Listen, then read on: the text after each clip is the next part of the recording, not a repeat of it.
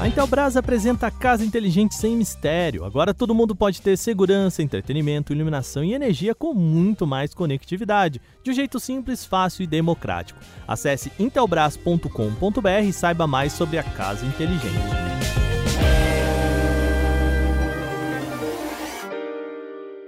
Olá, seja bem-vindo ao canal Tech News. Hoje é terça-feira e a gente fala sobre o novo Snapdragon, Windows 11, telescópio James Webb e muito mais. Eu sou o Wagner Waka, vem comigo para as notícias do dia.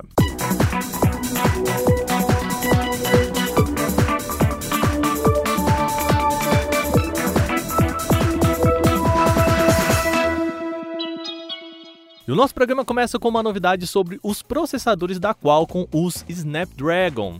A empresa confirmou que o próximo modelo da série não vai se chamar Snapdragon 898 como era previsto, tá bom? A gigante ainda não disse qual será o nome do próximo processador, mas rumores apontam que o nome deve ser Snapdragon 8 Gen 1, ou seja, tira o 898 e deixa só Snapdragon 8. Além disso, a empresa também deve abandonar a adição 5G aos seus dispositivos que contam com o novo sistema de rede. A Qualcomm também lançou um novo teaser sobre o chipset, em que destaca o número 8, fazendo uma alusão ao símbolo de infinito. Vamos combinar, gente? Você pega o 8, derrubou, parece o símbolo do infinito, né? Isso também reforça a ideia de que o Snapdragon 8 será o novo padrão daqui para frente. O modelo deve ser apresentado na semana que vem durante o Snapdragon Tech Summit 2021, que acontece no Havaí.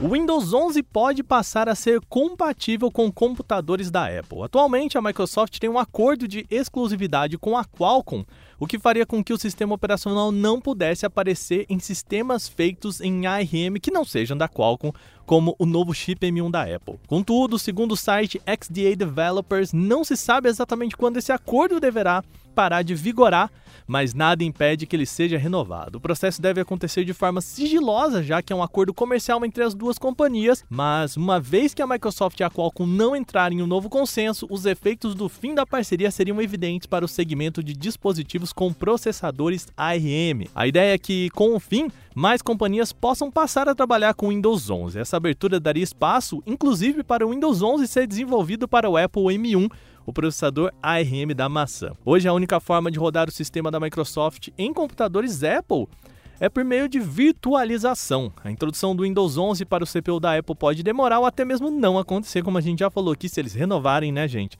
Mas outras fabricantes de chips, como a Samsung e MediaTek, já podem estar de olho no fim dessa exclusividade. Bom, ainda falando em Apple, ela e a Amazon tiveram multas bilionárias, eu disse certo, bilionárias, sob a acusação de práticas irregulares em relação à venda de produtos da marca da maçã, né, a própria Apple, ou também a marca Beats, que pertence à Apple.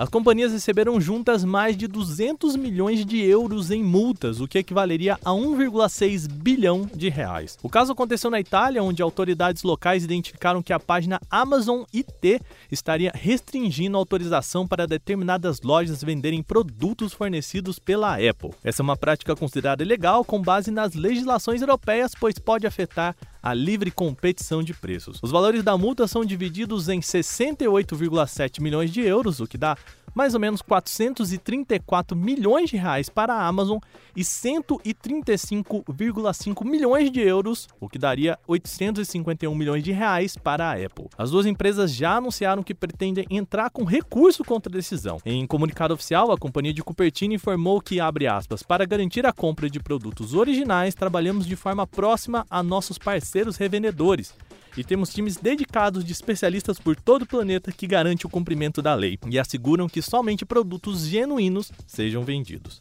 Fecha aspas. Enquanto isso, a Amazon afirmou que, abre aspas, rejeita a sugestão de que a companhia se beneficia da exclusão de vendedores da plataforma, já que o modelo de negócio depende do sucesso deles. Como resultado do acordo, clientes italianos podem encontrar os últimos produtos da Apple e Beats na nossa loja, com o catálogo maior que o dobro em relação a concorrentes, com melhores promoções e entregas mais rápidas, fecha aspas. Porém, por enquanto, a decisão que obriga o pagamento da multa ainda está mantida. Bom, e o meme foi longe demais. Sabe aquele meme do cachorrinho Shiba Inu há alguns meses que virou uma criptomoeda com o nome Shibi? Agora a empresa por trás disso enviou um alerta comunicando sobre golpes virtuais em cima dos investidores do Shiba. Segundo a equipe por trás da moeda digital, os fraudadores pedem pequenas quantias para as vítimas, alegando que a partir desta transferência renderão bônus diversos ou presentes. Além disso, o alerta fala da existência de um grupo falso do Telegram sobre o Shiba Inu, com alguns dos fraudadores se passando por contas oficiais da comunidade, do criptoativo para atraírem mais vítimas. O alerta também ainda comunica que a comunidade ao redor do Shiba Inu não está fazendo nenhuma promoção atualmente, desde bônus até mesmo presentes, e pede para que os investidores tomem cuidado no compartilhamento de chaves da carteira que deve ser evitado ao máximo, hein? Bom, ainda deve demorar um pouquinho mais para o telescópio espacial James Webb ser lançado.